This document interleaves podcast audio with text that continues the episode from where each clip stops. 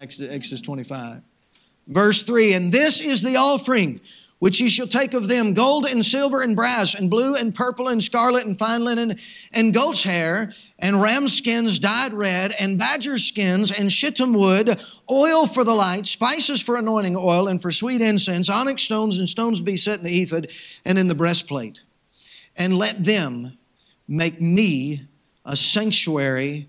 This is a powerful statement right here that I may dwell among them according to all that I show thee after the pattern of the tabernacle and the pattern of all the instruments thereof, even so shall ye make it. Let's pray. Father, we've enjoyed our time together already, singing about you, rejoicing in your finished work, Lord Jesus, on the cross.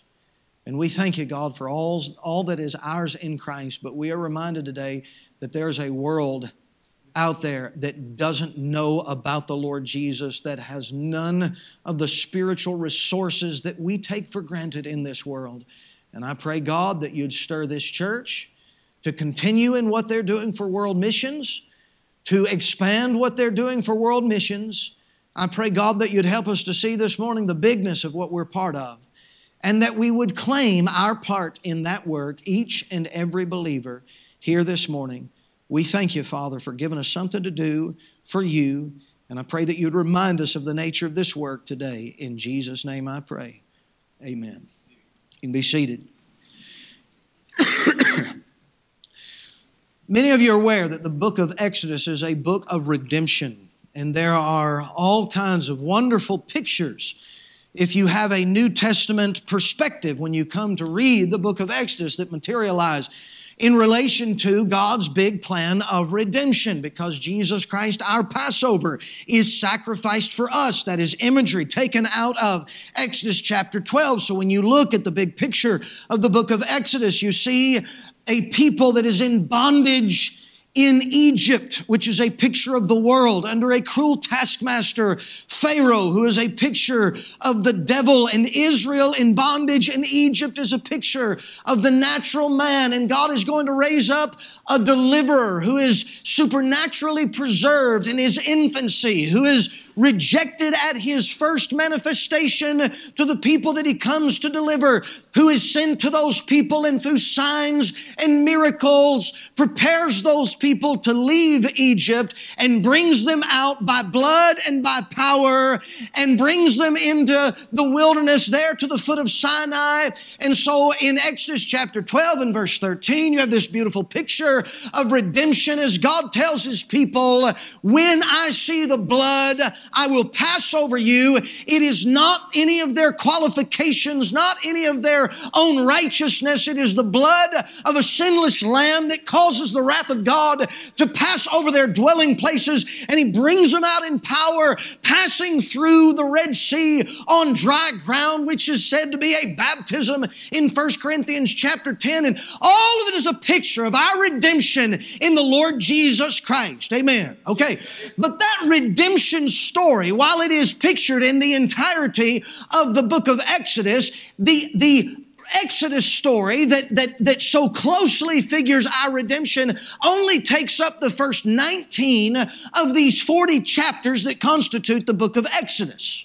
So there's something bigger here than just their exodus from Egypt. We might say that there is something more than just your conversion out of sin. It is not just you be, being delivered from this present evil world so that you might someday land yourself in heaven where there's no more trials and troubles in this life. See, God brings his people to the foot of Sinai so that he might give them some subsequent instruction in righteousness. Now, I recognize that there are fundamental fundamental differences between the law of Moses in that Old Testament and the law of Christ as presented in the New Testament. But when you're brought out from under sin and bondage, when you're introduced to the blood of the Lamb, when you're delivered by God's power, you need some instruction in righteousness too. You need to find out that God's got some expectations for your life now that you're redeemed people.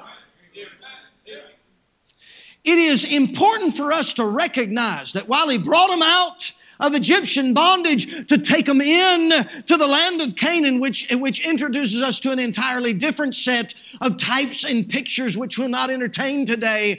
God's purpose was not just deliverance. Even the very introduction of that liberation message given to Pharaoh, let my people go. They were to be let go so they might go into the wilderness, so they might offer sacrifice, so they might partake of a feast. The very observance of Passover was not only the slaying of a lamb without blemish, but the feasting at a table in, in fellowship with the one that redeemed them. See, God brought you out to present, to, to reconcile you to God, to make possible our fellowship with our Creator. Amen. There are a lot of Baptists that got a little bitty gospel. Their book of Romans stops at Romans 3 or 4 or 5. There's 16 chapters in that book. The one that justifies you, wants to sanctify you. Someday he's going to glorify you. In between now and then, he's giving you something to do for him. And in the last 16 chapters of this book of Exodus, it's very curious. There is a very detailed plan disclosed to the children of Israel for this for this portable, this mobile, very intricate, ornate tent that's going to be pitched in the wilderness. Now, when you think about the Bible, it's a big book. Probably takes you a while to read it year by year. It's even a library, you could say. It's not just one book, 66 books, one author. And yet, when you think of everything that God knows and what He decided to reveal to you, that's a book that could be bigger. and the things which God felt like we needed to know is pretty shocking sometimes. I mean, you got 16 chapters here. Much of it is made up of some detailed instructions of purple and fine linen and gold and silver to put together a tent. Why would God allocate that much textual real estate in a book that would be His Word, why would He tell us all of these things? And I think it has to do with the fact of what is read for us in verse 8 that I let them make me a sanctuary that I may dwell among them. God wants to tabernacle with His people. This has always been His program, purpose, and plan. He created a man and a woman and put them in a garden paradise which served as a temple, or rather the absence of the temple what there is because man and God are dwelling together in fellowship. But then sin entered and God's got to resort to a different kind of program. So he erects a tabernacle here and later a temple. And then he's going to send his son, the word made flesh to tabernacle with us. And someday there's going to be a new Jerusalem that comes down out of heaven to this earth where there's going to be no temple therein because the Lord God and the Lamb dwell there and we're going to be in fellowship with God for all of eternity. That's the program. God wants to dwell with humanity. And the program in our age has to do with the, the, the construction of a spiritual house, if you would, which is the church. Now, let me digress for just a moment. Virtually everything that you find in this tabernacle points to fellowship with God. When you enter that tabernacle, when you enter that tabernacle, the first thing you're confronted with is that brazen altar, which is ever on fire, which was lit by the fire of God, as a matter of fact. And, and there is perpetually some sacrifice upon that altar. And it is a reminder that God requires a payment for man's sin. But praise the Lord, it's not the offerer that's laying on the altar. It is a sacrifice that's being offered in the place of the offer. We ought to give thanks today that we don't have to suffer for our own sins, but the Lord Jesus Christ made our atonement and suffered in our stead. Hallelujah. But we're drawn further because the presence of God is in the most holy place. And the next thing you come to is this great brazen laver, this brass wash pot with spigots around the bottom. Only the priests need access to this in the course of their work. And, and while they were cleansed fully, when they entered into the, into the ministry of the priesthood, they still get their hands dirty as they handle those sacrifices and they get their feet dirty as they walk on that dirt floor. So they need to come to that wash pot and wash themselves. By the way, that the interior of that thing was made with the looking glasses of the women that gathered at the door of the tabernacle so that when you looked over into that brazen laver, you got a reflection of yourself, just like that word right there is like a mirror that we look in. And we need to be washed in the water of the word of God because you get dirty in this world as you serve the Lord Jesus Christ. And then you go further into the sanctuary proper, and to your right hand, when you enter, is a table and it's a table of showbread and it's made of gold and wood. You have the divine united to the human and it's a picture of the Word of God. 12 loaves, six on six, like your 66 books of the Bible. 12 being the number of Israel because the oracles of God were committed to Israel. And, and that is the only thing that sustains the priests as they do their labor in the context of that sanctuary. And they come in there and it, by the way, it never corrupts. It's fresh bread. It's baked weekly, and yet it never corrupts. And it's right there, and it sustains them in their labor. And the only light that they have to partake of that picture of the Word of God is the golden lampstand over here. Solid gold, picturing the Holy Ghost, which lights up their service inside of that sanctuary and casts light upon that bread, because without the Holy Spirit of God, that is a closed book to you and I.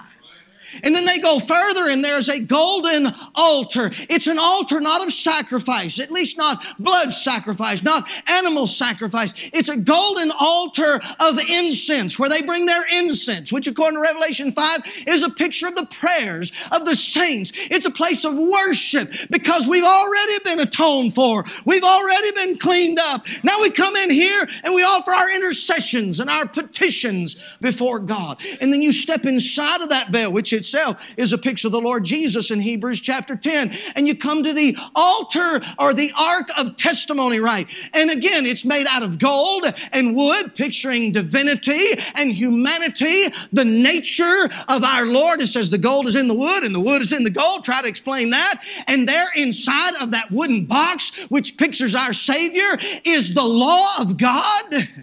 Because only the Lord Jesus Christ can hang, can keep that law. You know you can't keep it. And there's a golden lid that goes on top of that. It's called the mercy seat. Those cherubims looking over at the place where the blood is applied once in a year on the Day of Atonement. And where that blood is on that seat, those cherubims look down and they can't see the law which man had broken because they're looking at the blood that had been offered for their atonement. Amen. And that is the place where the presence of God tabernacles with his people people. And I'll throw this in here because it's a blessing. God's in that most holy place. That Ark of the Testimony sits at, a, at uh, two and a half cubits high. And if you look out there to that brazen altar, it's five cubits high, five cubits wide square, five cubits square. And there's a network of brass halfway in on that altar of sacrifice, that brazen altar, which puts the sacrifice on precisely the same height as the presence of God that sits on the mercy seat in the holy place, so that when God looks out at the offer and when the offer looks in at God, they have to look at through, rather, the sacrifice that was made on behalf of the offerer. All of it pictures and points to our communion with the Lord Jesus Christ. And in this age, God gets this done through the church. Jesus Christ promised when he was on this earth, I will build my church. 1 Corinthians 3 9 says, Ye are God's building. Bible says we are built up for an habitation of God through the Spirit, that ye also, as lively stones, are built up a spiritual house. Every piece in that tabernacle points to our communion with God. And as a part of the church, this is our great privilege that we have access, that we've been brought at one through the atonement of our Lord Jesus Christ. I want you to get this fixed in your mind. Now, in chapter 25 and verse 8, I've emphasized thus far the that I may dwell among them aspect. But I want you to notice in verse 8, before that it said, and let them make me a sanctuary. Do you see that? God uses His people to prepare a place where He can meet with man. Get that in your mind. I'm, I'm trying to point you to missions this morning, and I see a picture in this, in this passage. The building project in the book of redemption, in many ways, mirrors the New Testament work of missions. Christ is building his church, but do you know what he's using to build his church? We're it. We're, we're building with Him. God uses man. Now I know it's a marvel that God uses any of us to do anything. It was a marvel that He used any of them back there in the Old Testament. Do you know where Aaron was? I mean, they start building this thing in chapter 35. Do you know what happened in chapter 32? Where was Aaron, the high priest? He's the guy that handled the golden calf when it came out of the fire. I, I just can't imagine where Bezalel and Aholiab may have been during that whole process, but I'm telling you, God uses men. And when God calls us to himself, all ye that labor and are heavy, come unto me. All ye that are, la- that are that labor and are heavy laden, and I will give you rest. He's, but he went on to say, take my yoke upon me and learn of me. Listen to me, church. Do you know a yoke is? Sometimes, sometimes we got the emphasis wrong. I realize we live in the 21st century and there's some people that never even heard of a yoke. Like a, you know, like a cassette player. He didn't say, lay upon my couch and learn of me. You learn of Christ as you labor with Christ. A yoke is for work. Here's the beautiful thing about a yoking up, about yoking up with Christ. He bears the burden, but we share in the labor. When he gave the Great Commission in Matthew 28, part of the promise associated with that is, Lo, I am with you always, even unto the end of the world. Even when he sent the disciples out, they went forth and preached everywhere, the Lord working with them. That same passage that says that we're that we are the building of God says that we are laborers together with God. Second Corinthians chapter 6 and verse 1, we then as workers together with him. There's a cooperative program to get this mission project done.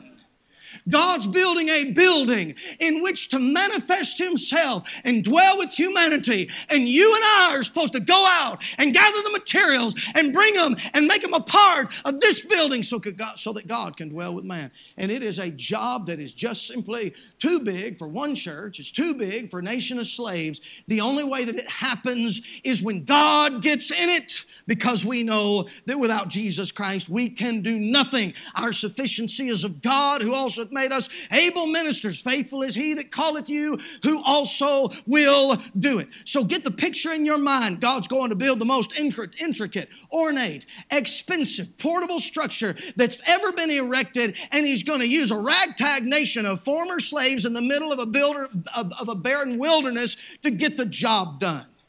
That sounds like you and I trying to accomplish the Great Commission. And God's got two things that He does right here. I want to call your attention to it.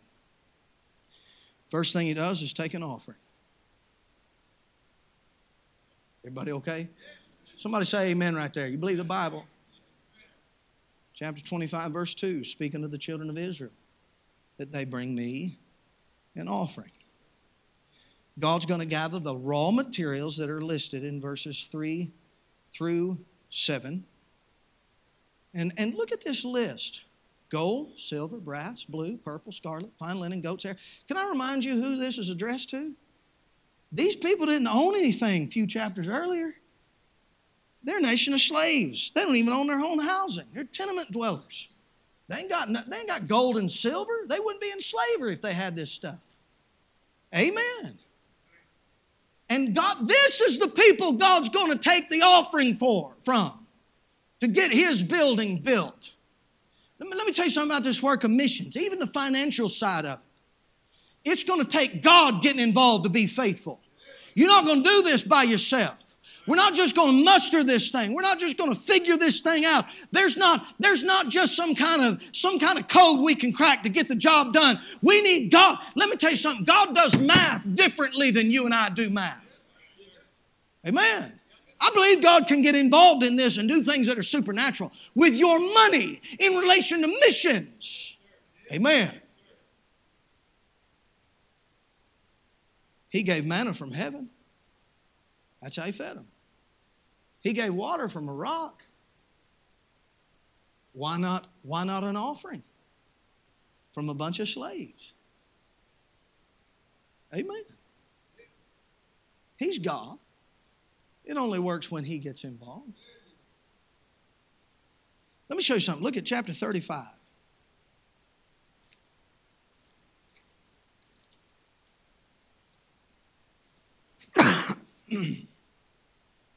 Get chapter 35. I want to show you something. Look at, look at verse 5. I just want to draw your attention to this terminology.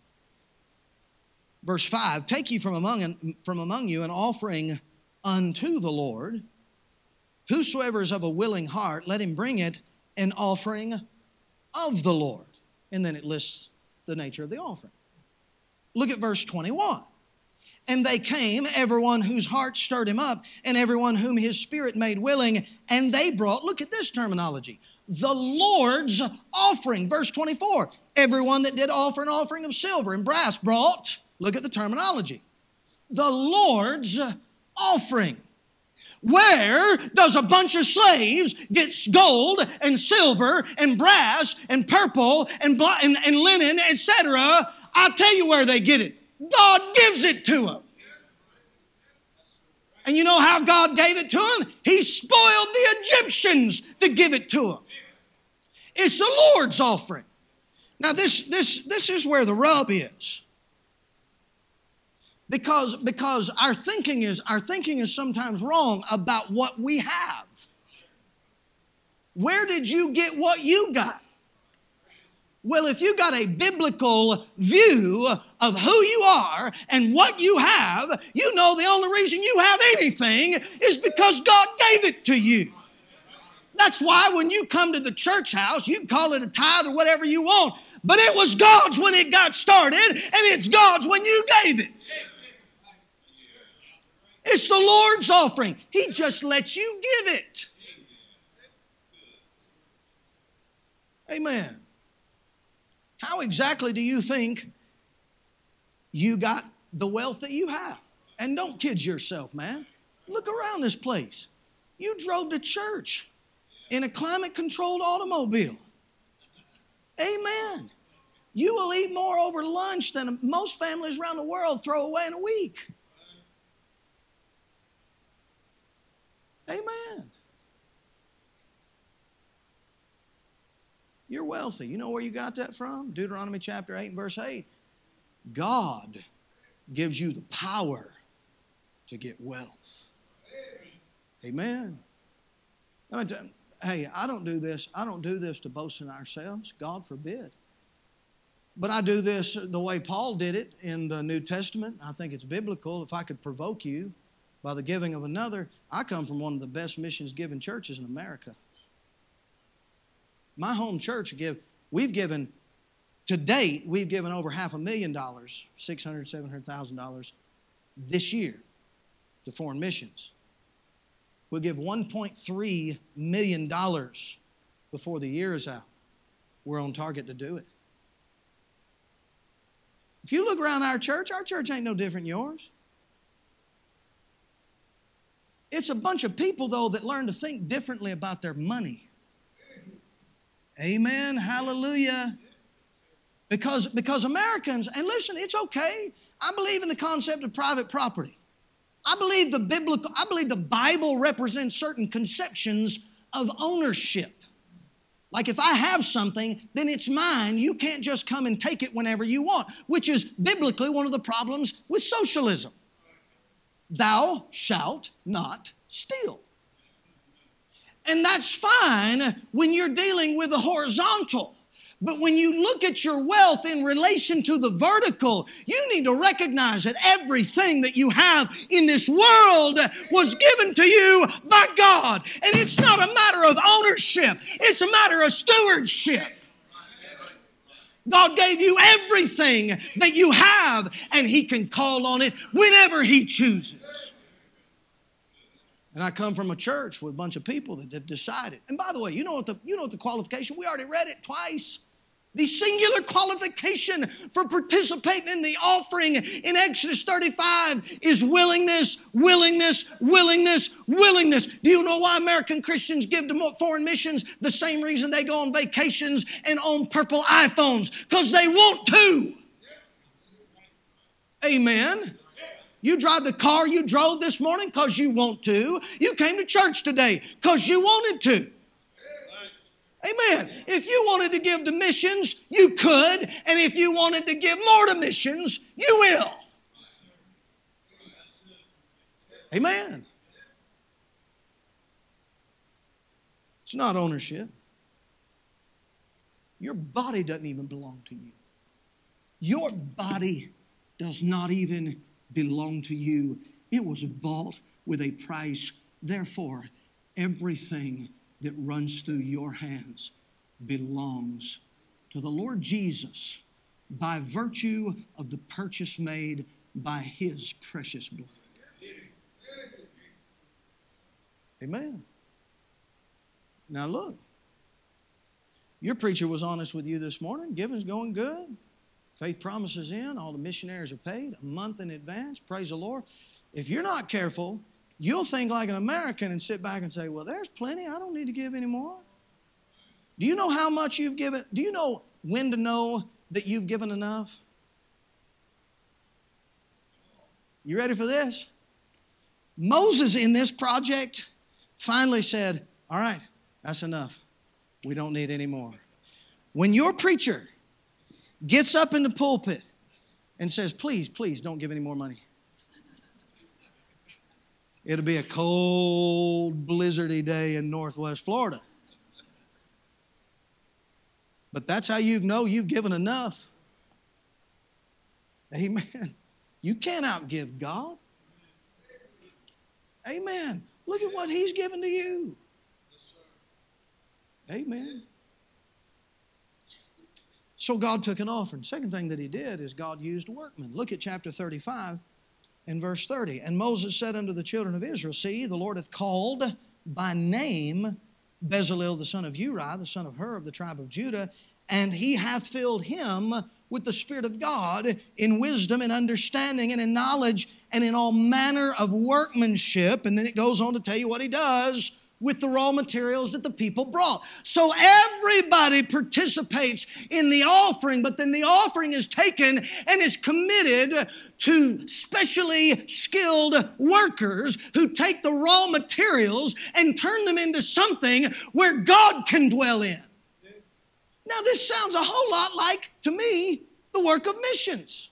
And this isn't an isolated scenario right here. We're looking at a pattern of support that runs throughout the whole Bible. The entire nation gives 10% of everything that they have. And out of that 10%, you have a Levitical tribe and a priestly family that are supported out of those tithes. David collects from the entire nation the materials for the temple and then commits that to the artisans that will actually put it together. Joash takes a collection in a box and he commits that to carpenters to make the repairs in the house of God. There are saints in the New Testament that take their earthly goods and possessions and lay them down at the feet of the apostles. And the apostles, in turn, take those funds and distribute them to men who are filled with the Holy Ghost and wisdom, who then distribute those, those resources to those that need them most.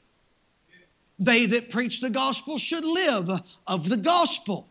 You don't muzzle the ox that treads out the corn. This is, this is, and by the way, I'm quoting the New Testament side of that. 1 Timothy 5, 1 Corinthians chapter 9, Romans 15, Galatians 6. You're not a New Testament Bible believer if you don't believe giving to missions and the ministers to get the job done. Amen. This is the thing I love about faith promise, by the way, and it's the thing that's emphasized at our church. It is not about the individual. It's not about the individual. You give through Faith Promise Missions, they're not going to put your name up here for being the biggest giver at Victory. Amen. They're not going to give you a plaque on a, on a. I, I don't think.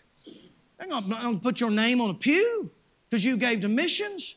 I don't know exactly how you do your faith promise around here. It's one of the highlights of my year for years and years to be able to be in Cornerstone Baptist Church at Carthage, Tennessee, or at Ridge Road Baptist Church in Brewton, Alabama, and see everybody come down at the end of that faith promise missions meeting and as families to fill out that card of what by faith they're going to give for the next year, and as families to leave it in the altar, and then to announce that figure to the church, and for everybody to shout the glory. And you don't know the difference between what the five year old gave every week and what the businessman gave every week because it doesn't matter. God gets the glory.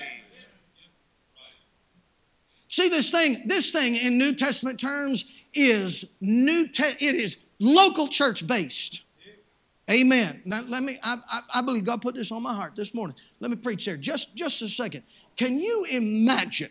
Can you imagine? I don't know her coming up to Moses and say, Moses, look, I got this, uh, I got this fine linen and this purple and this scarlet, and I really want it to be used in the building of the house of the Lord. But I don't want Aholiab to mess with my linen and my purple and my scarlet. I want to see if I can designate these raw materials just for Bezalel to handle because, you know, I, I, I, don't really, I just don't have a lot of confidence on Holiab, but I got a lot of confidence in Bezalel. And I know that may not go quite with the program of the building of the tabernacle, but if I could designate my special gifts for this special building project, I'd appreciate it. And if I can't, then I won't give it.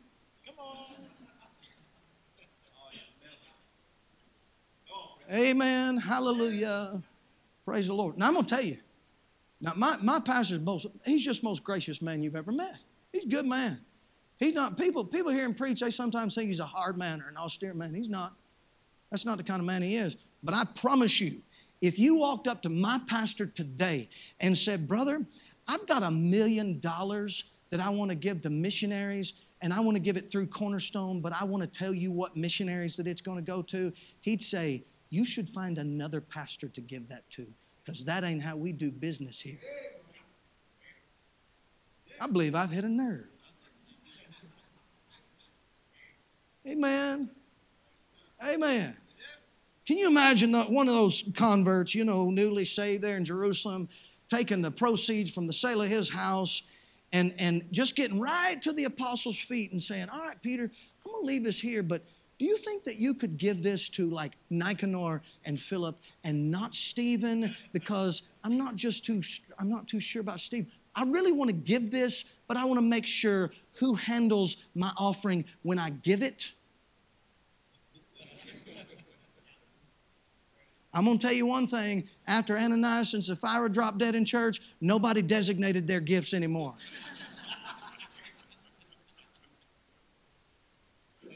I'm trying to help. I really am. I'm just trying to help. It's local church based. Amen. Dear Paul, we are so thankful to give this sweet smelling savor to the Lord through you. Just make sure you only use it at Corinth and not at Athens. Amen. Amen. Hallelujah. When you got somebody that comes along and says, I am, I, have got a giving heart and I will give. I'll be one of your best givers, but I'm going to decide where it goes. Watch out, that man will cause you problems because he does not understand the nature of this work. It's local church. Here's the point everyone has their part, everybody can give. God has given special ability, wisdom, the fullness of His Spirit to certain men to take those raw materials and turn them into what will be the place where God dwells with man. I've got a message. I've preached quite a bit on deputation. We'll preach it some more about certain misconceptions about missions. And I won't repreach the message right now, but I'm telling you, I think that most people have the mentality that someone should go, maybe someone will go, and I'm, there's just not much I can do about the Great Commission, and that's a misconception. Your responsibility, in view of the Great Commission, is to go or to send and probably some combination thereof. You may not need to go to Africa. You might need to go next door. You might need to go to the cubicle down the hall. You might need to talk to that student in another class. You might need to deal with that family member that you've been avoiding. You might need to go where you live. But you most assuredly can help to send somebody to the places that you can never go. There is something for all of us to do. Now turn to Exodus chapter 40 and I'll bring this to a close. Exodus chapter 40. This is my favorite part of the message and I'll conclude. Exodus 40 takes place one year after the exodus of the children of Israel from Egypt. A lot has transpired, but among those things is that they have taken an offering and it has been sufficient to accomplish the task at hand. All of the materials have been collected, all of the furniture and the structures have been assembled, and now is the time to actually erect this magnificent tabernacle that God has prepared. And in Exodus chapter 40, we have this record. And the interesting thing about Exodus chapter 40 is that at the center of Exodus chapter 40 is one character. And it's not a Aholiab and it's not Bezalel, and it's not Aaron, and it's not the guy that gave the linen or the guy that gave the gold. It's just Moses. Look and allow me to show this to you. Exodus chapter 40 and verse 1. And the Lord spake unto who? To Moses, saying, On the first day of the first month shalt thou. Now, in your King James Bible, that TH is singular. If it had said you, then we would understand it in the plural sense, but it's the TH singular, so he's talking singularly to Moses. Thou set up the tabernacle of the tent. Verse 3, and thou shalt put therein the ark of the testimony. Verse 4, and thou. Verse 5, and thou. Verse 6, and thou. Verse 7, and thou. Verse 8, and thou. Verse 9, and thou. Verse 10, and thou. Verse 11, and thou. Verse 12, and thou. Verse 13, and thou. Verse 14, and thou. Verse 15, and thou. Verse 16, thus did Moses. Everybody see it? Verse 18. I can sing this whole chapter like this. And Moses reared up the tabernacle. Verse 19, into the verse, as the Lord commanded Moses. And he took, verse 20, and he brought, verse 21, into verse 21, as the Lord commanded Moses. Verse 22, and he put, verse 23, and he set, as the Lord had commanded Moses. Verse 25, and he lighted. Verse 25, as the Lord commanded Moses. Verse 27, as the Lord commanded Moses. Verse 28, and he set up. Verse 29, and he put. Verse 30, and he set. Verse 33, or verse 32, as the Lord commanded Moses. Verse 33, and he reared up. Verse 33, so Moses finished the work. Everybody follow along with me? Now let's go back in Israel's history. Let's think upon the Exodus. Let's, let's reimagine that redemptive work that is the story of the first 19 chapters and then beyond the intercessory work of Moses. Do you realize that if it had not been for Moses, the nation of Israel would have never come out of Egyptian bondage? If it had not been for Moses, the children of Israel would never have walked across the Red Sea on dry ground. If it had not been for Moses, they would never, doing his mediating work, they never would have received the word of the Lord. If it had not been for Moses, they would not have defeated the Amalekites. If it had not been for Moses, they would not have drank from the rock. If it had not been for Moses, they would have been destroyed after the golden calf incident. And you get to the end of the book, and it's like, like all the givers fade from view and all the workmen fade from view. And there's one left standing in this great construction process, and it is Moses, the man who brought redemption to God's people. There is coming a day where we're going to get on the other side of the Great Commission. The work is going to be done, and the givers will fade from view, and the workmen will step aside, and it'll be the Lord Jesus Christ who gets all the glory in that day. Because after all, He did the work. After all, He finished the work. You think it was worth it? Friend, I, there is no conscience in me whatsoever to come down here and try to get you to give more money to missionaries. That does not trouble me in my spirit in the least. If you get to the judgment seat of Christ tattle to the Lord on Lee Cadenhead trying to get more money out of you for missions, I say, help yourself. Man. Because someday we're going to see the one who finished the work and let us participate, and it will be worth it all. Let's bow our heads for prayer. Father in heaven,